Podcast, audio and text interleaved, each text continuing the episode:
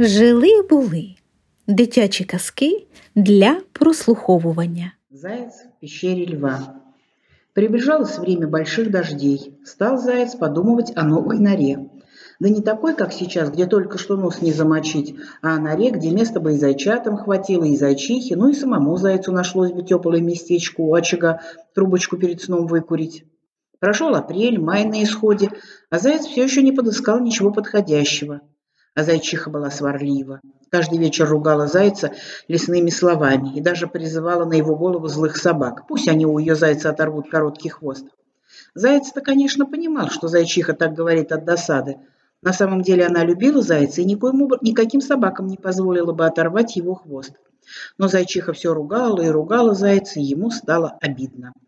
Однажды заяц совсем расстроился, печально опустил свои длинные уши и пошел, куда глаза глядят. Брел-брел и набрел на пещеру. Она была просторной и сухой, и заяц подумал, вот это нора. Разместится и зайчиха с зайчатами, и мне будет местечко перед сном трубочку выкурить. Уши у зайца поднялись, глаза заблестели, усы зашевелились, и стал он прежним веселым зайцем.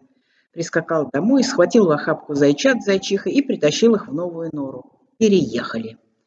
Зайчиха новой Найре обрадовалась, хотела похвалить зайца, но принюхалась, оглянулась и зашептала. «Заяц, ты дурак, это пещера льва». С перепугу заяц присел на задние лапы и замер. А зайчиха с зайчатами в угол забилась и шепотом ругала зайца самыми плохими лесными словами. Но не время было для ссор, и она замолчала. И даже, прыгнув к зайцу, что-то на ухо ему сказала. То встрепенулся и от радости даже трубочку закурил. Ай да зайчиха, ай да умница. Притаились зайцы в пещере, ждут льва. Когда солнце спрятало за дальние холмы и по саванне разнес, разлились фиолетовые сумерки, к пещере подошел лев. Заяц первым услышал его твердую поступь и сделал знак зайчихи. Она кинулась в угол и прибольно шлепнула зайчат. Те хором заревели. Заяц, дрожа от страха, заорал, что было мочи. «Эй, вы чего ревете?» «Они есть хотят», — пропищала зайчиха. «Есть!» — возмутился заяц. «Но они уже съели слона!» Голос у зайца срывался и хрипел. «Они, они хотят львиного мяса!» — пропищала зайчиха.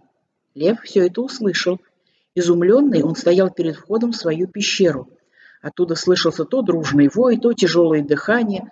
Заяц задыхался от ужаса. «Эге!» — пробормотал лев в растерянности.